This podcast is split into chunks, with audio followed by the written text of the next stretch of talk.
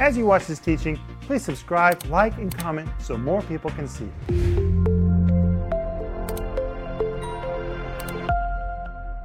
Hey, welcome to Home Group. My name is Rick Renner, and tonight I'm here with Denise Renner, Paul Renner, and Joel Renner. Hey, guys. And if you're a partner with us, we want to thank you so much. We can't do this without you. And it's hand in hand. You're our hand in your hand. And thank you so very much. You know, tonight we're going to look at the pattern of the baptism of the Holy Spirit in the book of Acts. Because the book of Acts is not just a history book, it is a pattern book. Let's all say that. A pattern book. Pattern, pattern, Pattern book. pattern book. That's very important because it is the pattern of how God works in the church, not just in the first century, but all the way to the end of the church age. And you're going to find a pattern in the book of Acts about people getting saved and then subsequently receiving the baptism of the Holy Spirit. And tonight I want us to go to John chapter 20. Are you ready? Mm-hmm. Let's go to John chapter 20. We're going to read about when the disciples were actually born again. Now, when you come to John chapter 20, verses 21 and 22, the Bible says Jesus came into the room where they were. That was the upper room. Does anybody know who it belonged to? John Mark's mother. John Mark's mother. Her name was Mary. A lot of, lot of events happened in that room. And when Jesus came into the room, it says, Then said Jesus to them again, Peace be unto you. As my Father has sent me, even so send I you. And when he had said this, he breathed on them and saith unto them, Receive ye the Holy Ghost. Now, entire denominations teach this verse wrong. They teach it wrong. You know what they teach? That Jesus breathed on them and said, "Whew, in 50 days on Pentecost, you're going to receive the baptism of the Holy Spirit. They said that this was just a prophecy of Pentecost. That's wrong. It's absolutely wrong. The word breathe is the Greek word emphusao. It means to breathe into or to inflate. So take the example of a balloon. If you're going to inflate a balloon, do you breathe on it or do you breathe into it? Into it. You breathe into it, and when you breathe into it, the balloon receives your breath Immediately. immediately. And when Jesus breathed on them, the Greek says he breathed into them, and immediately, like a balloon, the Holy Spirit entered into them. Isn't that amazing? And I have to mention that it is the same word used in the Greek Septuagint for Genesis chapter 2, verse 7, when the Bible says that God breathed into Adam's nostrils the breath of life. That wasn't a prophecy. God literally breathed into his nostrils and his lungs filled with God's life, with God's breath, and he became a living soul. That is the same word used in this chapter. And when Jesus breathed on them, the Greek says he breathed into them, the Holy Spirit came into them. That's why he said receiving. The Greek tense means right now in this very moment. And they received the Holy Ghost and they were born again. And guess what accompanied that experience? Peace. That's what he says here. Jesus said, Peace be unto you. And he gave them the Holy Spirit. They were born again. And peace is the primary fruit of salvation. Yes. Peace because you're no longer worried about eternal damnation. Peace because you have a restor- you have a restored relationship with your creator. So there's a peace that comes with salvation that you can't attain on your own. But in that moment, the Holy Spirit came into them. So that's in John chapter 20. So if anybody ever asks you, when did the disciples get saved? They got saved in John chapter 20. They were born again, just like you and I are born again, in John chapter 20. But many, many, many, many days passed. And Jesus met them. And what he said to them is recorded in Luke 24, verse 49. And he said, Behold, what does behold mean? Lo, behold, wow! Jesus is so impressed with what he's about to say that it's like Jesus himself adds an exclamation Wow, what I'm about to tell you is so amazing. This just nearly dumbfounds me. I'm flabbergasted at what I'm about to tell you. Behold, wow, it is amazing. What is it that's so amazing? Jesus says, I send the promise of my Father upon you. Upon you. Well, wait, this is a different work because in John chapter 20, the Holy Spirit came In. into them. But now Jesus says the promise of the Father is going to come upon you. And then he goes on to clarify what he means. I send the promise of my Father upon you, but tarry you in the city of Jerusalem until you be endued with power from on high. The word endued is a translation of the Greek word enduo. The word enduo means to put on a garment or to put on a piece of clothing, but wait. Enduo, the word endued, describes a person so comfortable in his clothes that he sinks into his garment and becomes at ease in it. I love that. Mm-hmm. Because it means when we receive the baptism of the Holy Spirit, we're supposed to sink into it. Mm-hmm. It's to become our new clothing. We're to be comfortable in the power of God. That is just amazing to me. We're to sink into it. Wow. It's amazing. Then Jesus called it power. And the word power that is used here again is the word dunamis, which we've also seen in the two previous programs.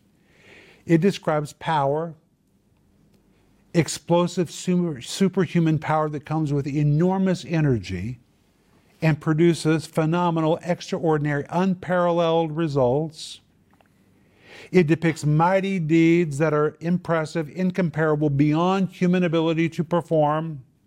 Miraculous power, miraculous manifestations. It is the old Greek word to describe the full might of an advancing army, and the same word which was used to describe a force of nature like a hurricane, a tornado, or an earthquake. Jesus says, I'm going to send a power on you to clothe you. And my intention is for you to be so comfortable and familiar with this power that you just sink into it. And when you do, you will become a supernatural force of nature. You'll become God's hurricane, God's tornado, God's earthquake to shake things up. You become like an army, a single man army to drive back the forces of hell. That's who we are when we receive the promise of the Father, which is the baptism in the Holy Spirit. Now let's go to Acts chapter 1. You ready? Okay.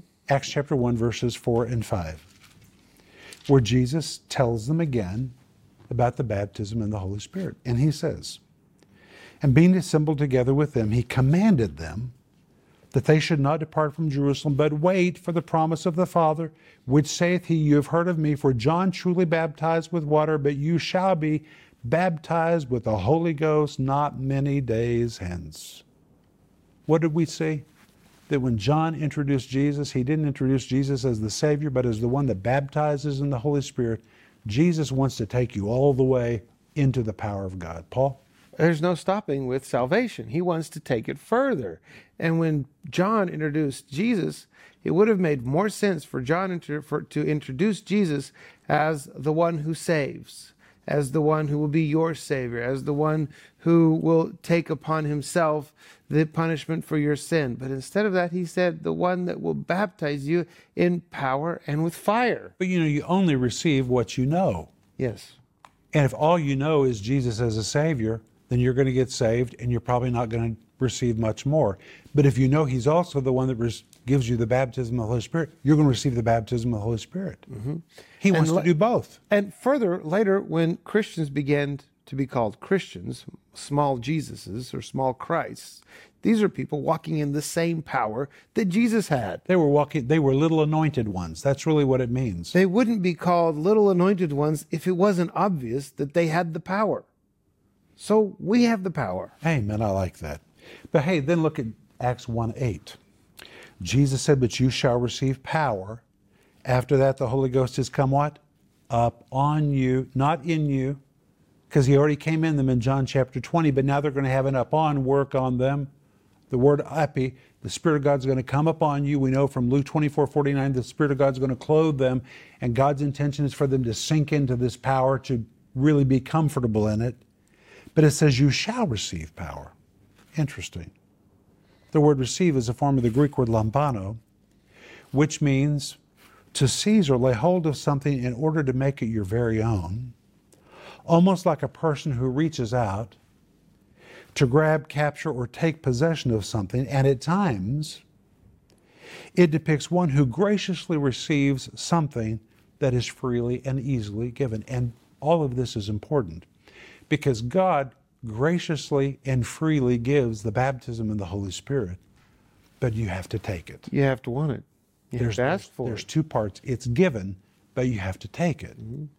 And if anybody says, well, if God wants me to have that, he'll give it to me. Doesn't work that way, guys. You didn't get saved that way either. God didn't just save people, they got to receive it. There's a giving and there's a receiving. So you have to receive what God gives. And the verse says, You shall receive power, which again is the Greek word dunamis. God's going to give you a supernatural dynamic power that will make you unlike anything you've been. You'll be a supernatural force of nature for the devil. You're going to drive back his forces. Uh, I, can I interject something? It's a little bit about salvation, a little bit about the Holy Spirit. We often pray for people to get saved, and it's wonderful for you to pray for your relatives to be saved. But it's also important to remember that Jesus wants them to get saved more than you. And sometimes when people don't get saved or our prayers aren't answered the way we expect them to get answered, we think, well, it must not be the will of God. It's obviously the will of God for everyone to get saved. It's just obvious. That's why Jesus came. And when we pray for people to get saved, it would be better if we prayed for them to receive salvation. That would be more correct That'd be good. Paul. because Jesus already did everything possible They just need for them receive to get saved. The same thing applies to the Holy Spirit. We pray for people to get baptized in the Holy Spirit, but we also need to be, pray for people to be open to be baptized in the Holy Spirit. To receive. To receive. They are the ones that have to say, I want it. Now, I said to you that the book of Acts is a pattern book. Now, the disciples were already saved in John chapter 20. Jesus breathed into them. But then when you come to Acts chapter 2, verses 1, look what it says. And when the day of Pentecost was fully come, they were all with one accord in one place. Jump to verse 4. And they were all filled with the Holy Ghost and began to speak with other tongues as the Spirit gave them utterance. And when the Bible says they were filled, it is the Greek word pletho, which means filled to satisfaction and filled to maximum capacity. They weren't just touched, they were filled to overflowing. But hold on, these guys had just been saved in John chapter 20. This is a secondary work of the Spirit. Okay, let's go on. Let's go to Acts chapter 8. You know, sometimes people say, well, yeah, that's the way it happened in the first months and the first few years of the church, and then it didn't happen like that anymore. Oh, it All right. happens several times in Acts. All right, let's look at it. Look, let's go to Acts chapter 8.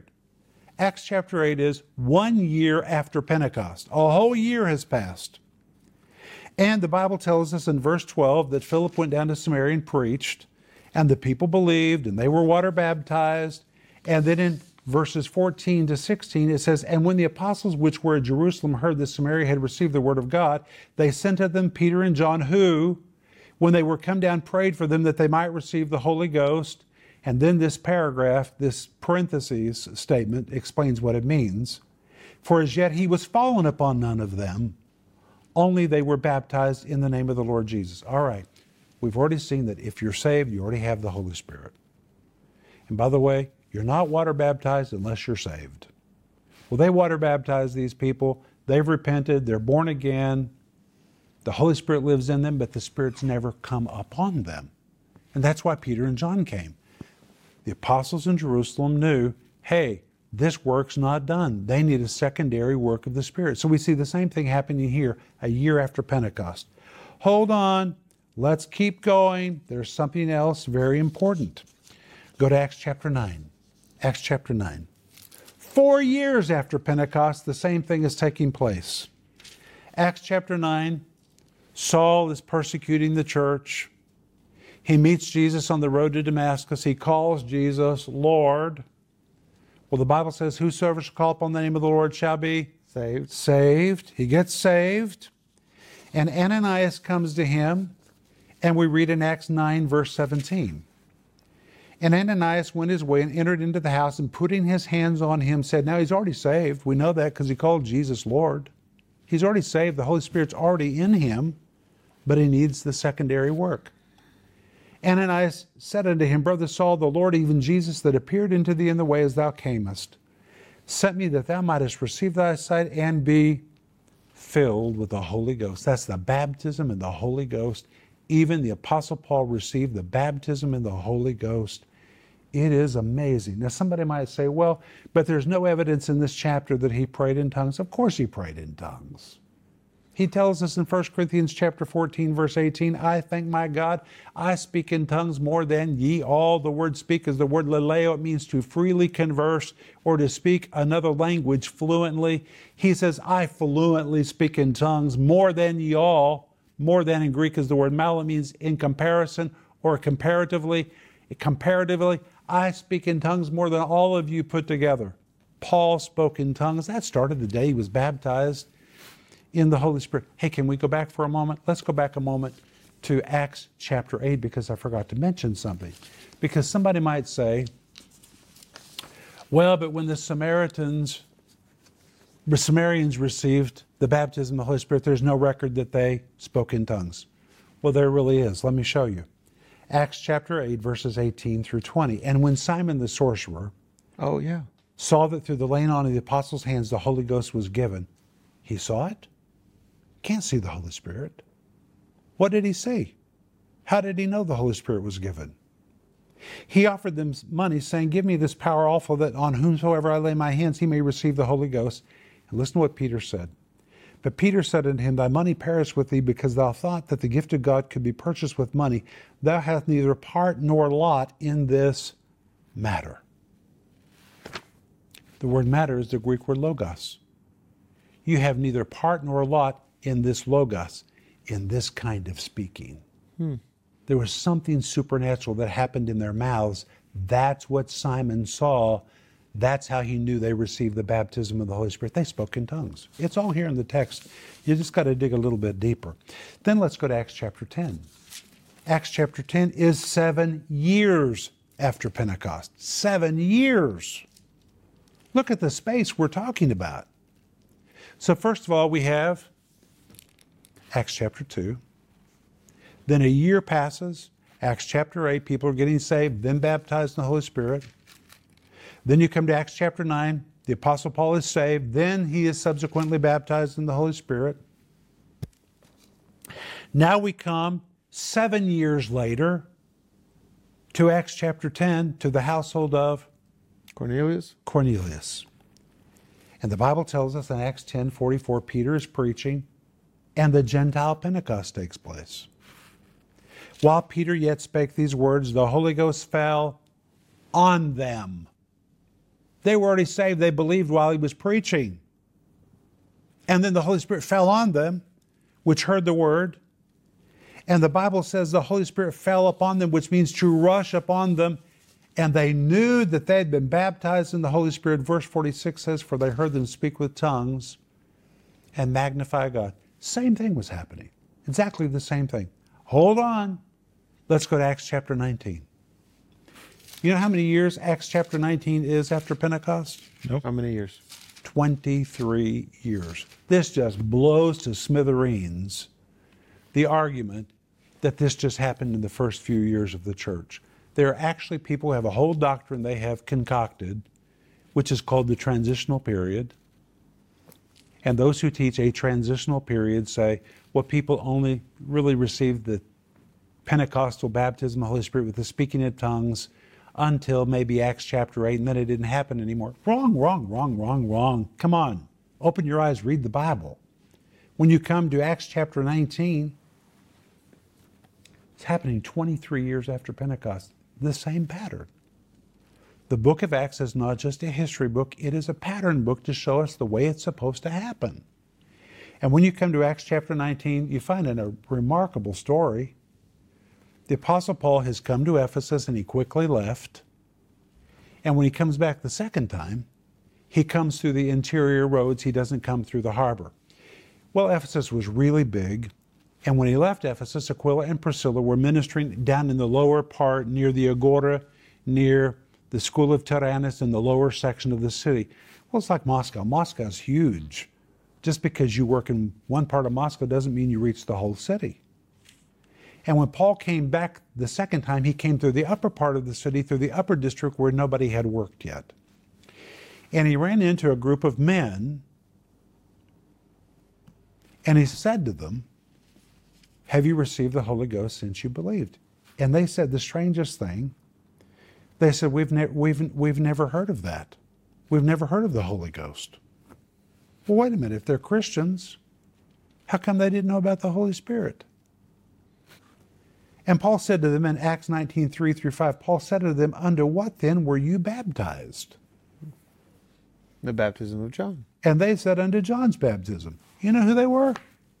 They were Jews who probably had made a pilgrimage to Israel. And while they were there, they heard somebody was preaching at the River Jordan. They went out to hear John and they were baptized just like everybody else. And what did John preach? Repentance. Be- repent and believe on the one who is to come, mm-hmm. the one who is coming. Well, these guys were baptized, releasing all the faith they had that one day a Savior was going to come, and then they went back home. Jesus came, He died, He was resurrected, and they didn't know the rest of the story. All they knew was that they were baptized, believing one day the Messiah would come. They didn't know that He came. That's amazing, isn't it? It's kind of a baptism of preparing yourself for the uh, for Jesus. That's right. Consecration. I like to use the example of a couple of Japanese soldiers that were in the Philippines during World War II. And their commander told them to go into the woods, into the jungle, not to come out until the war was over. Do you know what? They found those guys in the, ni- the end of the 1970s, two of those men. They were still in the jungle because that's where they were ordered to go until the war was over. Nobody ever told them the war was over. They had to go to Japan and find their commander, who was an old man, bring him to the Philippines to go into the jungle and say, Guys, let me tell you something. It happened. It's over. They would not come out until they heard the, from the lips of their commander who sent them there. The war is over. Guess what? It's old news. You just never knew. Well, Paul literally says, Hey, guys, let me tell you something. He came. The one you were waiting for, he already came. He died, the Lamb of God. He was raised from the dead. They were like, Wow, we didn't know. Nobody told us. And Paul baptized them in water, and then he didn't stop there. He did not stop there. Notice what it says.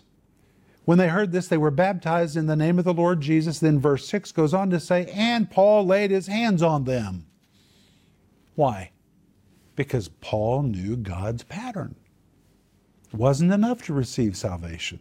God wanted to dress them in the power of the Holy Ghost. And the Holy Ghost came on them, not in them. He was already in them, on them. And they spoke with tongues and prophesied. Once more, we see the Spirit came on them, a secondary work of grace, a work of the Spirit. From the beginning of the book of Acts all the way to the end of the book of Acts, the pattern is absolutely consistent. Acts chapter 2, Acts chapter 8, Acts chapter 9, Acts chapter 10, Acts chapter 19. People are saved, and subsequently they are baptized in the Holy Spirit. Now it can all happen on the same day. It can all happen in the same day. In Acts chapter 10, they believed and immediately were baptized in the Holy Spirit. Acts chapter 19, Paul preached, they got saved, they were water baptized, and immediately later, it can happen in the same day, it can happen in the same moment. But what I want you to understand is that there are two works of grace. Can, can I ask a question? I may be, well, maybe a little bit off the subject, but it seems like the first time it's recorded that they got saved and received the baptism in the same day was with Gentiles. It was. Yeah, that's the first time it's recorded. Previously, they got saved and later received. Well, the Apostle Paul, he was, well, no, that was also two experience. He got saved on the road to Damascus and was later filled with the Holy Spirit. You're right. I've never noticed that before, but that's often what happens when you preach to people who never heard anything about Jesus. They hear about Jesus and then they say, What's next? And you just keep preaching. You know, it's real popular in churches right now. It's called Next Steps. Mm-hmm. Everybody has these Next Steps classes they're offering in church. Well, the next step is the baptism in the Holy Spirit. Joel, do you want to say something? No, but I do have a question. How do you know how many years are between each chapter? Joel, that was a good question. Because all these things are very well dated. There's a timeline for the whole book of Acts. I have it all. I can show it to you after home group tonight. It is, it's amazing how well the timeline is laid out. Wow. Anyway, have you guys enjoyed tonight? Mm-hmm. Do you see the pattern in Scripture? I mean, it's very verifiable. People are saved, then they're subsequently baptized in the Holy Spirit. Now, if you don't have the baptism of the Holy Spirit, you're not a second class Christian. The only thing you have to have to go to heaven is salvation. But salvation gives you peace. The baptism of the Holy Spirit gives you Power. power. Why should you live all of your life as a peaceful, powerless Christian? God wants you to be peaceful and powerful. That's why He gives you both. And when you receive the secondary work of the Spirit, you become a spiritual force of nature. Hallelujah. Speak it to you in the name of Jesus. Amen. If you need prayer, call us 1 800 742 5593 or send us an email at prayer at renner.org. We're out of time, but we're going to be back tomorrow night. And as we conclude tonight, I speak Psalm 4:8 over you. It says, I will lay me down in peace, and the Lord, I will sleep, and the Lord will keep me safely. That's your sleeping medication for tonight. Go to bed, lay down in peace and sleep, and the Lord will keep you safely. And we'll see you tomorrow night, right back here at Home Group. Bye bye. If you enjoyed this teaching, please subscribe, like, and comment so more people can see it.